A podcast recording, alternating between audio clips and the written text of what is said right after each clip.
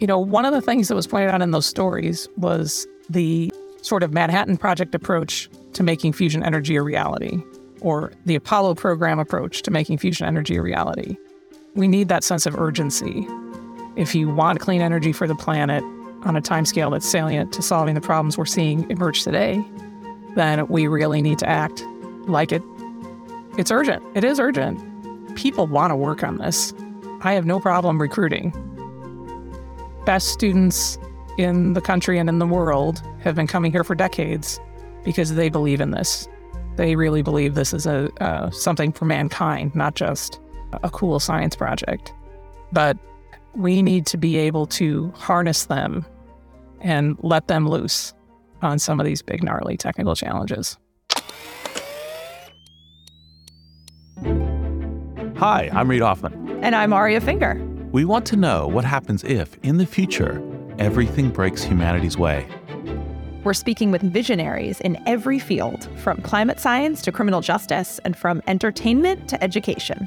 These conversations also feature another kind of guest, G P T four, OpenAI's latest and most powerful language model to date. Each episode will have a companion story, which we've generated with G P T four to spark discussion. You can find these stories down in the show notes. In each episode, we seek out the brightest version of the future and learn what it'll take to get there.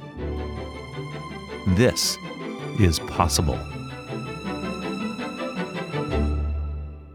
I am particularly interested in our guest today and our topic today because fusion energy is one of the things that can unlock so much of what's possible. Fusion energy is the same process that the sun gives. It's the solar energy that powers everything that we do on the planet today. All of the biodiversity, all of the heat and temperature, and a bunch of other things that make that happen. And that's something that we are looking at. Can we make it ourselves?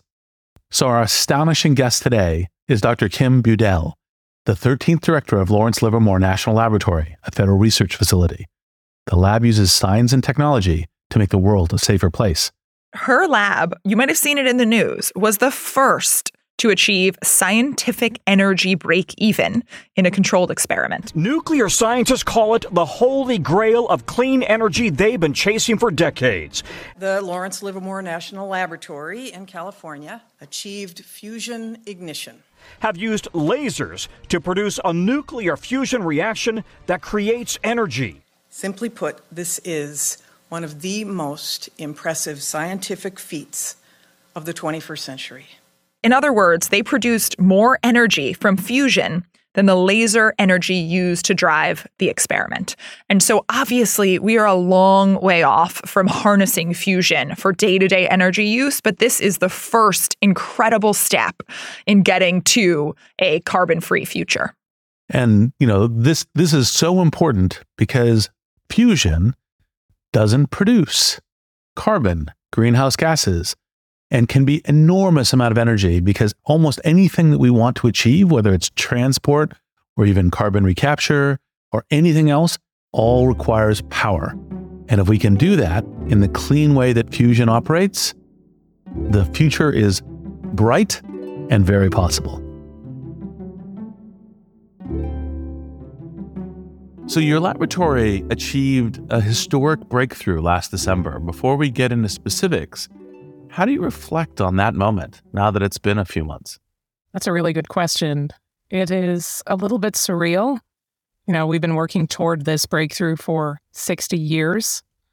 And so we've been making steady progress all through that time. But there is that moment when you get to the big goal where it's a little bit unbelievable in the moment. So we're Uh, absorbing it and getting energized for the next steps. And just so proud of our laboratory, of our collaborators, of our international team that's worked on this for so long, the kind of persistence that they brought to this problem uh, is really inspiring to me. So I, I'm just, I'm reveling. I'm the luckiest lab director in the world, for sure, right now. Well, I think you're not the only one it inspired. I think it inspired uh, millions and, hey, maybe billions of people across the globe. But for us laymen, or laywomen, I should say, Um, we know that you created more energy that it took to produce the reaction, but can you explain that in like kettles of tea? So the the actual amount of energy in terms of, you know, how many kettles of tea you can heat up is actually pretty small. It's a few kettles of tea, but it's created in a very, very short amount of time. So the power in that reaction is very high, but just for a very brief, you know, billionth of a second uh, kind of time frame. So, you know, what we do in these experiments is we try to recreate the process that fuels the sun and the stars and the solar system. So the energy source in the sun is hydrogen atoms, uh, deuterium and tritium, which are essentially heavy hydrogen atoms, fusing together. When they fuse together, they create a helium atom and a neutron, which carries energy away from the reaction. And so in the sun, the way that works is gravity. The sun's very big, has very large gravitational field, so it squeezes the fuel in the center of the sun together, and that fusion process is sustained over time. That's why the sun burns and is bright. In the laboratory, how do we create conditions where we can squeeze this little fuel pellet that we have for long enough and hold it together for long enough that those fusion reactions can begin to burn and self-sustain over time? So that's the trick, really, that we've been working on for all this time. Um, we use a little different process than the sun uh, because we don't have a gravitational field in our experiments that's of that scale. So we use a process called inertial confinement. So we take a little can called a hohlraum. It's about a centimeter long and maybe half a centimeter in diameter. And we shine a lot of laser energy into that. So we shine one hundred ninety-two laser beams into that little can, uh, about two megajoules of laser energy. And what we did in December is produce more fusion energy out than we had laser energy into the process. So two megajoules laser energy in, three megajoules fusion out, uh, which was super, super exciting. It's the first time that's ever been done in the laboratory. So, I mean, I love that anyone can understand. Like two went in and three came out. And so when you think about next steps, is the next step, okay, next month we want to get ten megajoules coming out and then one hundred and then, or like what are the goals coming forward? So um, ten megajoules would be great. The uh, I like the way you think. Yeah. We So there's a few things that work against you in this process. One is that any little perturbation in those capsules can cause the capsule to break apart. So as the capsule breaks apart, the fuel cools down. When the fuel cools down, the fusion turns off. So we have a lot of work to do to make those capsules uh, better, more precise, more robust, uh, so that we can repeatably produce high fusion yields, three megajoules and more, we hope. Uh, the second thing is we were we have been steadily turning up the energy of the laser by making improvements uh, to the uh, ability of the optics in the laser, all the big glass pieces, to withstand damage from these very high laser energies. And a little bit of energy helps a lot. It allows you to push a little harder and a little faster. So we're going to keep working on that. The goal is to increase the yield. And so uh, our first goal was to get to a stable platform that can ignite routinely. So we're going to work on repeating this experiment. And probably for me, my internal goal is getting to something like five megajoules over the next year. Um, it doesn't sound like a lot, but it did take us, you know, we've been working at this facility for ten years. So it took us ten years to get to three megajoules. Getting to five in one year would be a pretty big deal. Love it. That's scale. So where do you view the scale of opportunity when it comes to nuclear fusion?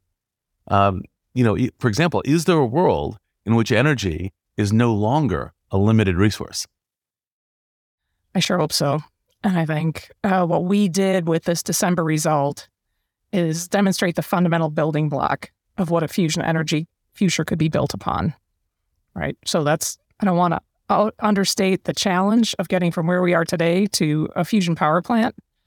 Um, but the, you know, the could you do it part has been answered. We've demonstrated that in the laboratory, we can achieve the conditions required to do this.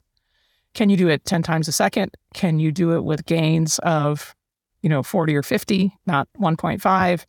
Um, can you do it economically? Those are all important questions for a fusion energy future. But the fuel is abundant. And for inertial confinement, you know, people talk a lot about the fuel that we use, which includes deuterium and tritium. Tritium is a valuable resource and relatively scarce. Um, I C F doesn't require a lot of tritium to get started. The capsules are very small, and the amount of tritium we use is quite small. So again, it, it, it's quite plausible that you could think about building uh, a fusion energy industry around concepts like inertial confinement and having the resources you need to really do that. So I think it's, I think it's great, and I think, um, you know, fusion energy is baseload generating energy, which is really one of the uh, common complaints people have about this energy transition we're embarking now. You know, it's fine to say we're going to use renewables, but the sun doesn't always shine and the wind doesn't always blow, and, and that's true. Uh, and you can mitigate that with storage, and we're working on that as well. But fusion energy would be twenty-four seven, three sixty-five, baseload, scale, clean, carbon-free energy. I just think that's too good to not make a really good run at it. One thing I think your average person doesn't realize is that fusion in many ways is much safer than fission. Um, they understand why fission, you know, isn't necessarily safe because you've got Hiroshima and other, other examples of like, ooh, I mean, Chernobyl of, of, of, of serious lack of safety, um, or serious challenges with safety. I'm, I'm obviously very supportive of modern developments, and fission is another, is another thing. Say a little bit about why fusion actually has a higher safety characteristic. Yeah. So, so very fundamentally, in fission, when you start a chain reaction, it continues without any inputs from you. So if you let a ra- reactor run away, the fissions will continue. And, you know, that's why fission is a core component of nuclear weapons, right? Because that, that reaction is easy to harness. Fusion is the opposite. If you take the pressure off, the fusion reactions stop. So there's not the same kind of issues with a, a runaway where you would get uncontrolled energy production out. Um, in these little pellets, we, in this experiment, we burned just a small fraction of the fuel, a few percent again. Uh, we think you can plausibly burn up to maybe twenty percent of the fuel. So again, it's self-limiting in terms of how much energy you can get out. The second thing is that tritium decays fast. So it doesn't, you don't generate the kind of long-term radioactive waste that fission does. So I think the there's still a huge effort that we need to undertake to educate the public about what fusion energy is and is not, and the kind of attention we pay to safety, and learn the lessons uh, that the fission industry learned about what happens when you lose the public trust. Um, we've been out talking to communities about energy transition, and there's not a lot of trust for new technologies, because we don't spend the time up front to really explain to people what they are and um, help them be part of the process of, you know, creating the confidence in the technology to move forward. I want to turn to one of the A I-generated stories. This A I story talks about four different breakthroughs. First, the development of advanced laser technology. Second, the discovery of new sources of tritium. Third, the design and construction of cost-effective, state-of-the-art fusion plants. And then lastly, the development of smart and resilient electric grids. Can you say a bit more about each of these?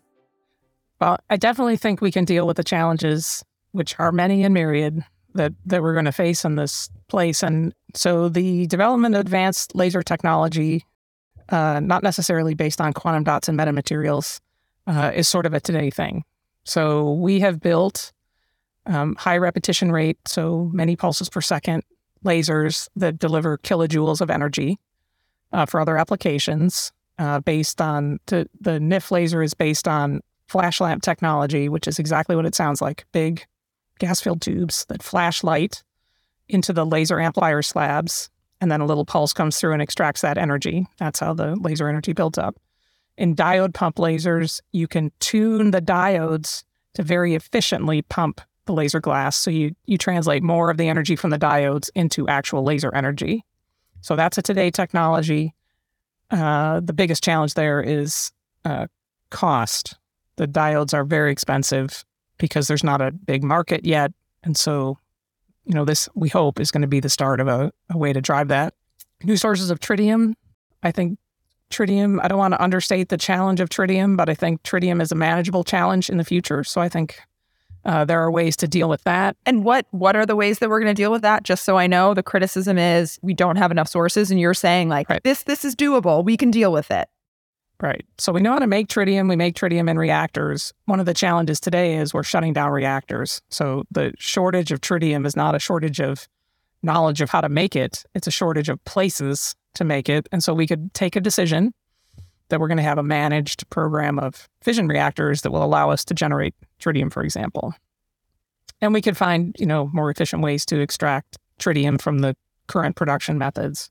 And I've seen a couple of investments that are looking at cleaner production of tritium too. Yeah, so. Absolutely. And and it, there was a program in the distant past on accelerator production of tritium. It has to be cost effective, but there are other ways to make it. And in the fusion power plant, you would both recycle it, you'd capture the tritium and reuse it, and breed it in the reactor. So you have to have a scheme that's efficient enough to make that viable, but we have plausible pathways to get there.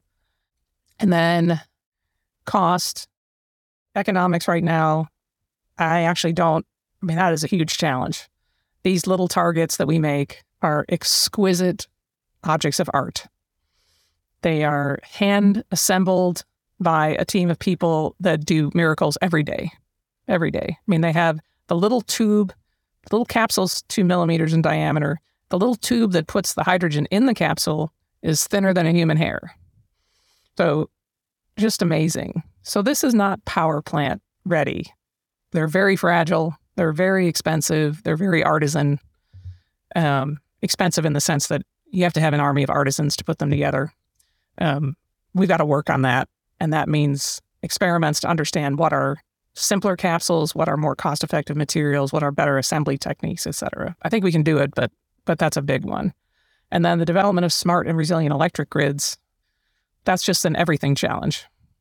The the one advantage in the developing world, we saw it with cell technology, cellular phone technology, if you don't have any infrastructure, you can start with better infrastructure. You can leapfrog. You don't have to deal with our messiness. Exactly. Yeah. In, in the U S, we've got to grapple with our aging and very fragile grid and think about it, you know, for integrating renewables, whether we get to fusion energy or not. So so there's a lot of work to do on that front. But all the elements there, I wouldn't say they're just engineering problems. There's a lot of uh, real learning that has to be done to tackle them.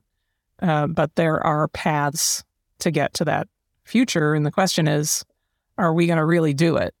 Are we going to invest at a scale that gets the very best people together to think about these problems and come up with creative solutions?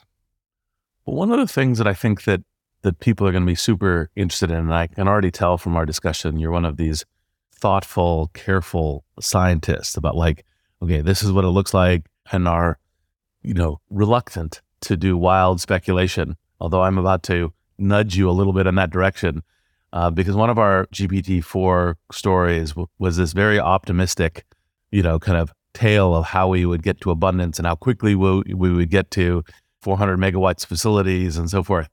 And so, you know, trying to say, you know, uh, like, we'll get there. One, how did you reflect on the story? And then two, if you were to hazard, and this is the nudge, of like, when should we be thinking fusion starts being possible for us? So, you know, one of the things that was pointed out in those stories was the um, sort of Manhattan Project approach to making fusion energy a reality, or the Apollo program approach to making fusion energy a reality. If the country decided to invest fifty billion dollars over ten years, then maybe we'd have fusion power on the grid in twenty years, right? I mean, the timeline really is a function of how how much effort and intellectual capital we can bring to bear on these hard problems. You know, I tell people the story all the time of how we built the National Ignition Facility. So when that project was authorized, seven of the essential technologies to make it work didn't exist. So first, can you imagine someone funding this project today? We come in and say, we don't know about this big laser. It's never been done before. It's, you know, twenty times bigger than anything's ever been done. And oh, by the way, there's a few things, important things that it won't work without, and they don't exist yet. But not, you know, don't worry about it. We'll get it. Well, we did, right? We got the money. We put these gnarly problems in front of the smartest people we could find, and they figured them out. And they figured them out fast because their resource level was enough for them to really focus and do the things that are necessary to move fast. And so that connection between scale of investment, the amount of intellectual energy you can bring to the problem, and the pace at which you can move is a big part of this. And, I, and I'm worried about that. That's a public investment in this, right? So patient public investment in fusion is what got us to this point. Because no company in the universe thinks in sixty years, if these guys get this ignition thing, boy, that'd be great. I mean, yeah, it would be great, but I'm not paying for it, right? So, so building a public program that's big enough to drive these advances fast is the difference between fusion energy in twenty years and fusion energy in fifty years. And then the private sector provides that driving timeline where they say, if we're going to make money on fusion, and you got to get a power plant out in the field making energy for me. And so let's accelerate this program. Let's take a little bit more risk because the payoff is potentially much higher. And we in the public sector need that. We need that sense of urgency. You know, if you want clean energy for the planet on a timescale that's salient to solving the problems we're seeing emerge today, then we really need to act like it. It's urgent. It is urgent. So so I am cautious in that I don't want people to miss the part about how you have to invest to get there. Um, people want to work on this. I have no problem recruiting. Best students in the country and in the world have been coming here for decades because they believe in this.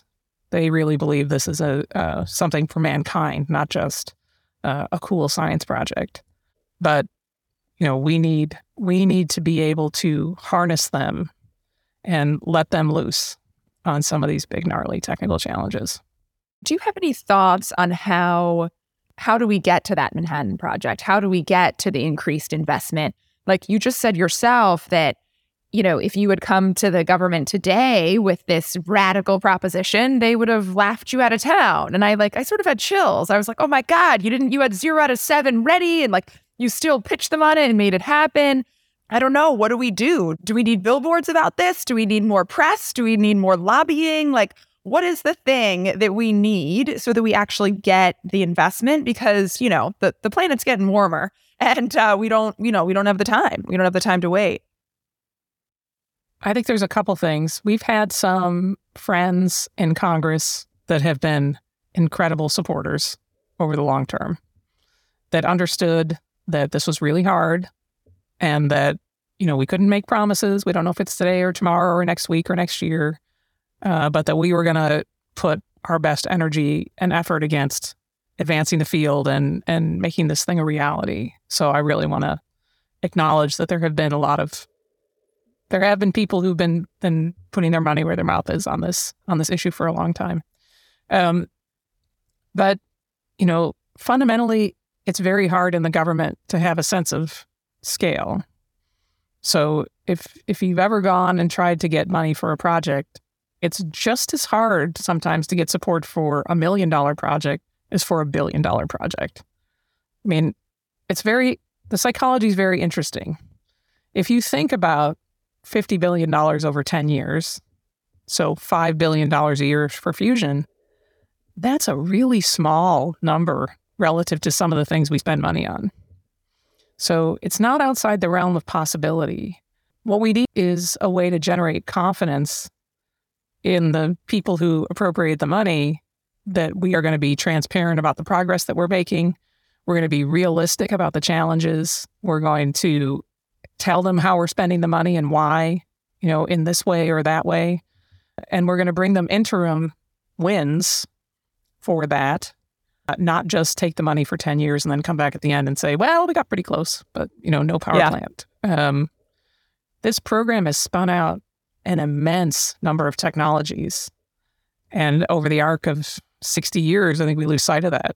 So, you know, your iPhone is filled with chips with very small feature sizes made by extreme ultraviolet lithography.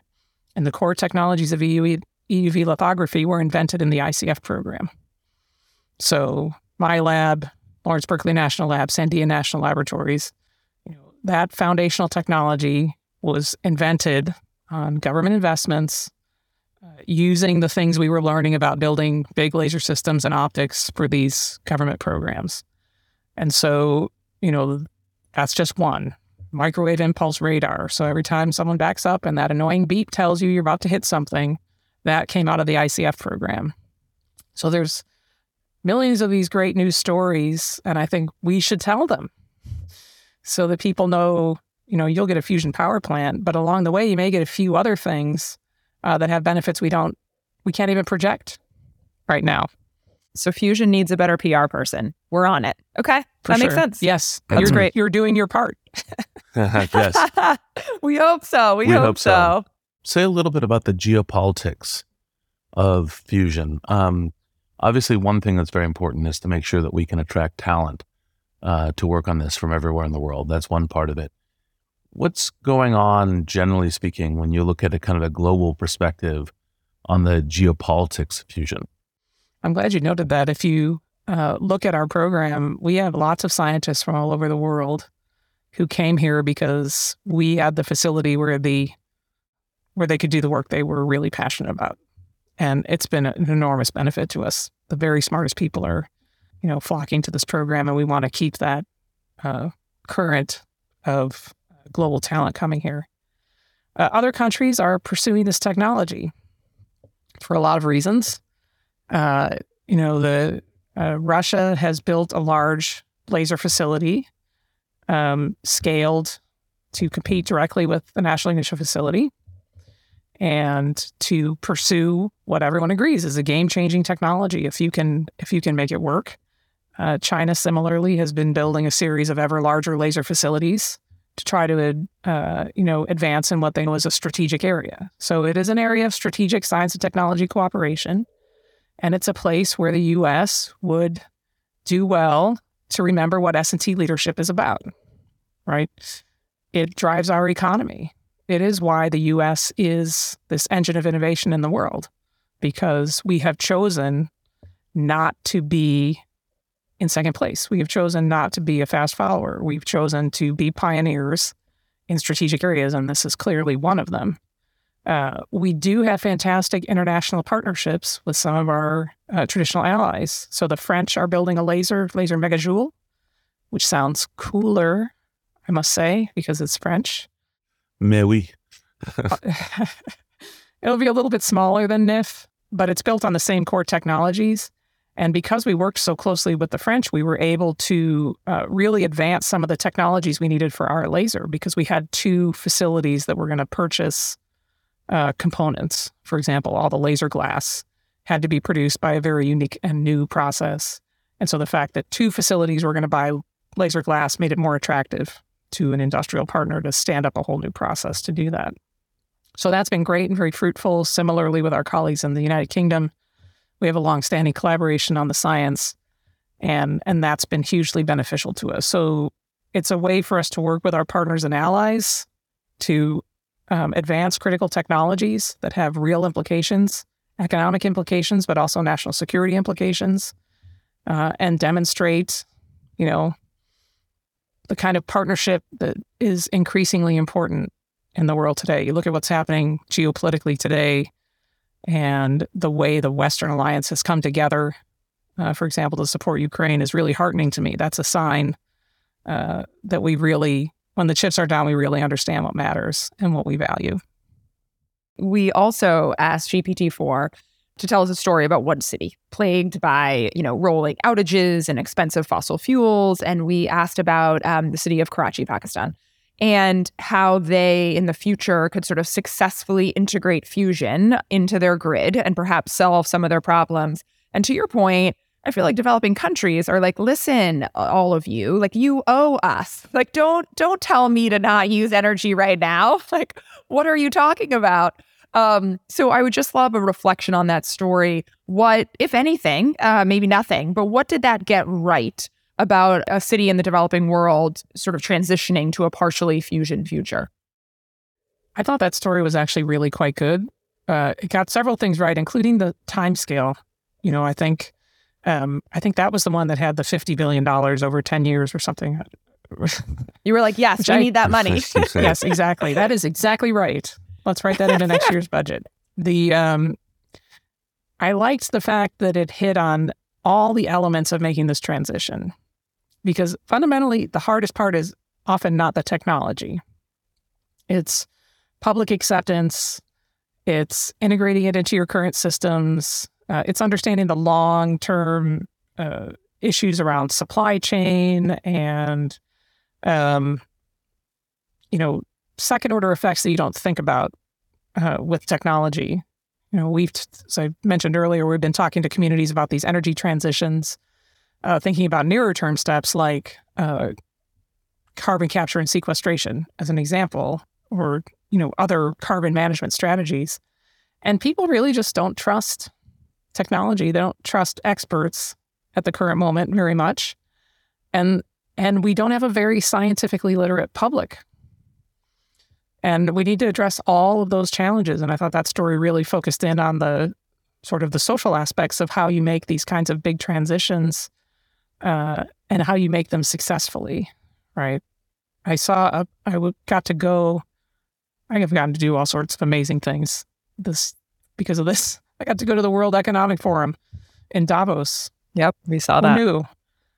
Tony, Tony Blair, former Prime Minister of, of the United Kingdom, made an excellent point. He talked about politics in the in the following frame: unforgivable politics and forgivable politics. Unforgivable politics is politicizing science, right? You know, that that is not something politicians should do.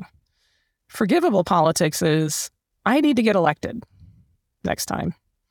And if I run on a platform of solving a problem in thirty years, that's not going to help me get elected in two years. So how do we create the conditions for a politician? So the centerpiece of that story is around the mayor making this big bet and, you know, it's successful and she gets reelected and that's all really good. How do we create the conditions for elected officials to make these kind of investments and make it be value added to them for the things that count? Because if they don't get reelected, they don't, it doesn't, they don't get to keep doing it, right? They have to think about the politics of the decisions they're making. So, you know, talking about a future change uh, just doesn't doesn't have the same kind of electoral impact that talking about today benefits can have. So I think we need to think about that. How do yeah. we create that environment? We've talked about it in terms of uh, uh, public health preparedness. It's easy to talk about public health preparedness when you're in the middle of a global pandemic. What do you do when you're between global pandemics? That's when you really need to do the work. So Fusion has a little bit of that character to it as well. How do we create the conditions where elected officials will make will do the right thing? Absolutely. And to your point, I think we can be we can be mad at politicians for unforgivable politics. But for the other for the other part, it, it's sort of our, our fault, or we have to look inward. It's like they're only reflecting us. And so it is the job of the media, it is the job of tech companies, it is the job of everyday citizens uh, to create these conditions so that the politicians can make the right choice um, and that hopefully we can hold them accountable to it. But, you know, like you said, if we could wave our hand and have Fusion tomorrow, we would still need public sentiment. We would still need courageous leaders to implement it. We would still need a new grid. Um, so certainly technology is a huge piece of the challenge, um, but it sounds like it's just one of one of many. Yeah. Have you given any thought to what we as kind of like citizens, as leaders, as media people, et cetera, might do in order to help create the conditions that would incent, you know, kind of our leaders to be play more in that space? I mean, I, you know, kind of a classic one would be, uh, you know, and I could always ask, uh, you know, my friend J J Abrams if, well, could we workshop this into some science fiction and some movies? What are the things in order to help do that? Have you had any ideas there? Well, one has been the experience of the last month. You know, people everywhere I go are celebrating this, which is amazing. When was the last time we had a story about a national lab that was this good and this sustained? uh, I'm loving that. and so captivating to people, you know, it really relates. So highlighting progress, highlighting the benefits of innovation, the small wins that come along the way, I think is really important. And it's easy for us to focus on the, um, you know, bad things that happened or the failures or the things that didn't pan out. And so tipping that balance a little more to the positive side of the ledger uh, and thinking about the people who do this work and humanizing the work. I think science can seem very elite and very distant and on some, you know, higher plane, which I got to tell you, that's not how it feels. Um, you know, getting people to really see uh, the work we do and the people who do it and how relatable that is. It really is. I mean, I, I'm an experimental physicist by training and by temperament.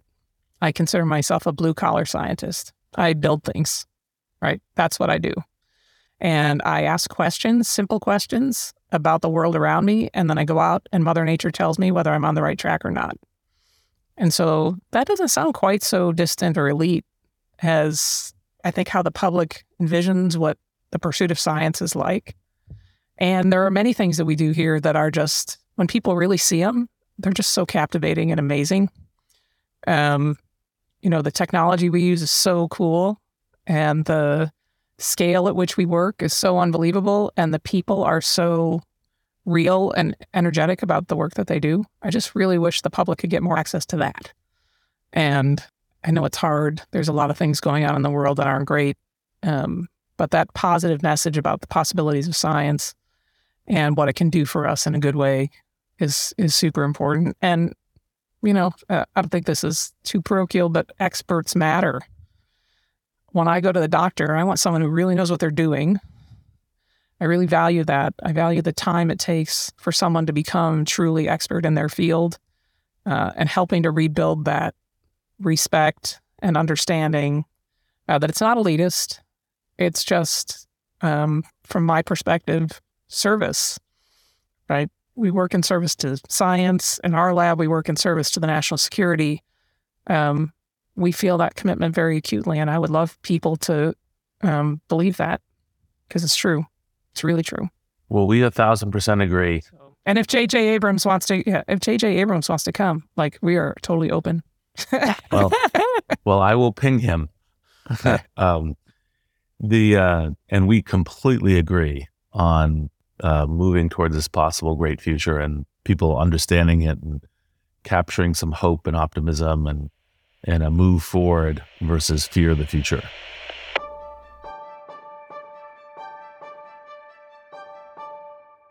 So on that note, we will go to a, a rapid fire section that we do. Um, so our first question is, is there a movie, song, or book that fills you with optimism for the future? Recently, someone pointed me to the book Apollo. It's a relatively old book by Charles Murray and Catherine Bly Cox. And it's not about the astronauts. It's about the program to build the technology to take astronauts to the moon. And I actually listened to the audiobook. And when they were in the control room during the moon launch, my palms were sweating. So just the what is what people are capable of when you put these challenges in front of them, what we have done as a nation. I just, like, we can do anything if we really, you know, put our mind to it. So that's my current recommendation.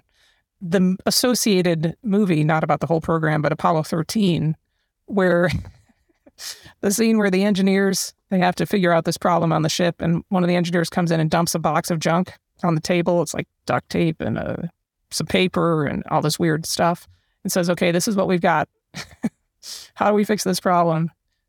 The engineers were the hero, and I really love that. I just thought, you know, that, that sense of um, team and sort of uh, the MacGyvering of the solution to the problem. Uh, those kind of things inspire me. Absolutely. They, they brought compassion and the scale of human ingenuity. And even right, even when you know the end, your palms are sweating. Exactly. Um, where do you see progress or momentum outside your field that inspires you? Really, it's A I and machine learning. It is changing everything about everything. Um, and for me, the big revolution that's coming is in uh, biology, our understanding of biological systems, human health, uh, and of our ability to um, cure diseases.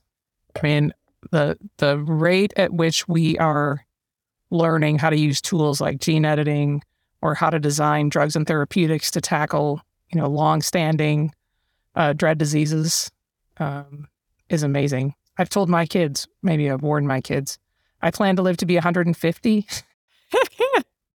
And it's looking more plausible by the day. So that's it for me. That it's just mind-bending how fast that's moving. We didn't pay you to say that. Yes, exactly. And and which technology outside of, you know, the kind of physical material sciences and some of the ones you talked about are you most excited about for its ability to also add to your work and the fusion work? Um, I think it's the work we're doing in advanced manufacturing. Additive manufacturing, you know, at its simplest, this is the three D printer that you can buy at Costco and make little plastic parts on. Uh, it reminds me of those old plastic extrusion machines at the museum where you could make like a submarine or a, you know, anyway. Um, advanced technologies combined with design optimization, digital engineering, A I, are allowing us to foundationally rethink everything about technology, because you can build things that were inconceivable five years ago. And it is going to make this fusion thing, uh, I believe, go. We're going to be able to use that to how we're thinking about getting to that fusion energy future. A final question for you. Uh, can you leave us with a final thought on what you think is possible to achieve in fusion if everything breaks humanity's way in the next fifteen years? And and what's like the first step in that uh, in that direction? So um, if everything breaks the right way in fifteen years, we should be breaking ground on our first pilot plant, fusion pilot plant, somewhere in America, I hope. And that is definitely within reach with the right, you know, kind of program, sense of urgency, scale investment, all those things are true. That would be a fitting bookend to this Wright Brothers moment, to have our Apollo moment in fifteen years, uh, where we take the first step to putting energy on the grid.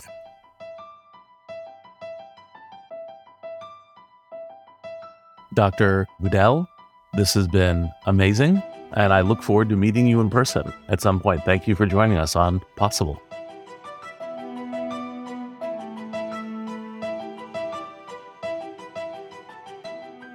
So that was fun, super energizing. I was just so impressed by her. It's like she is so optimistic about the future. And this isn't blind optimism. This isn't optimism because she wants to make billions of dollars. She's been working her entire career for thirty years, and she finally had this breakthrough. And she's so humble about it. You know, she hadn't been getting recognition, and she says, you know, I...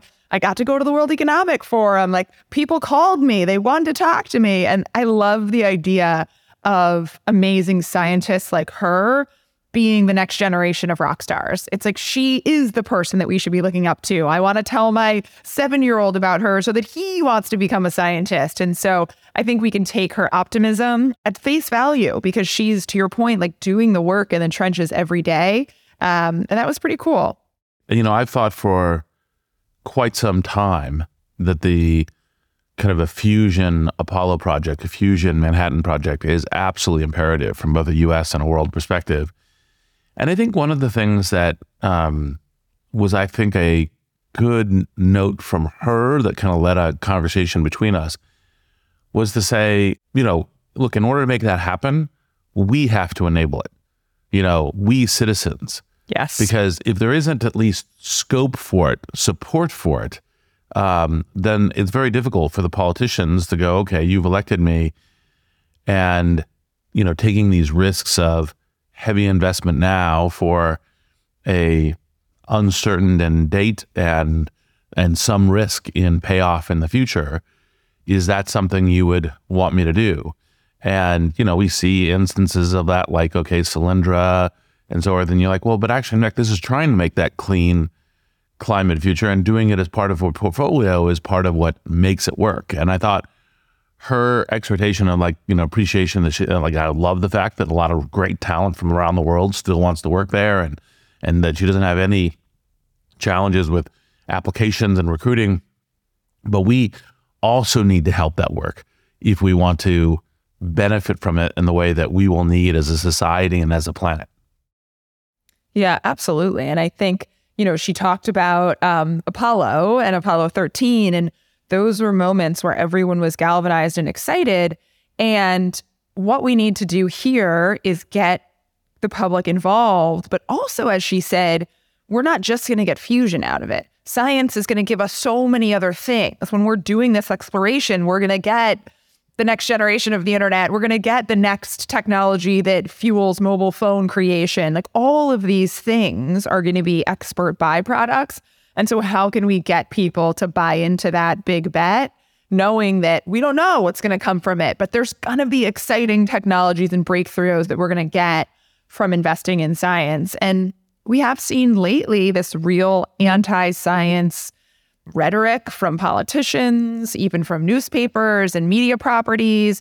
Um, and so that's one of the biggest things I think we have to tackle here, because we do need a pro-science, pro-innovation populace. I think part of that is is saying, look, the science stuff isn't like driving a car down the road. Like, just a side comment from her was that in funding this material science, we also, of course, end up with the science that leads to the chips in the iPhone, or, you know, in, you know, smartphones. That kind of thing is actually, in fact, super important. And it's part of the reason why it's really important that, you know, great talent go into science, your seven-year-old, but also that we support and value that. And I also loved that, you know, kind of Apollo thirteen moment where the engineers are the heroes, because it was engineering that not just put them up there, but also got them back. You know, that sort of, we can do these great things and we should do that. I mean, I think it's even, there's all kinds of kind of strange, you know, kind of anti-science, you know, genetics running around. I'm just not talking about the anti-vaxxers. Um, and the anti-vaxxers, well, no, I'm right because I know that the vaccine is currently dangerous. And you're like, well, look, if you said a million people get the vaccine and thirty people have bad responses and you save, you know, two hundred thousand lives or one hundred thousand lives, you're like, yeah, right? I'll take that math. Yeah, the math works. That doesn't mean that the twenty or thirty people don't have, you know, serious responses. Right. But that's the way that the vaccine thing works. And to to be fundamentally pro-science, pro the scientific process, that's part of where we get to. Uh, anyone who's not pro-science should disallow themselves from an iPhone. They should disallow themselves from a car. They should disallow themselves.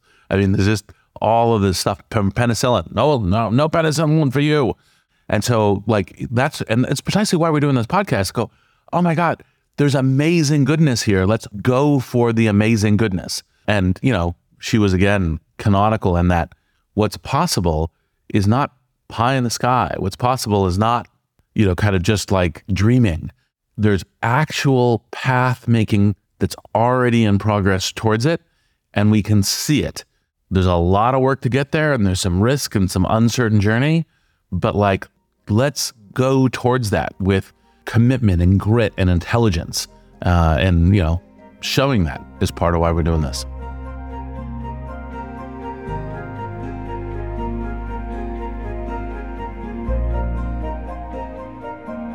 Possible is produced by Wonder Media Network, hosted by me, Reid Hoffman, and Aria Finger. Our showrunner is Sean Young. Possible is produced by Edie Allard and Sarah Schleed. Jenny Kaplan is our executive producer and editor.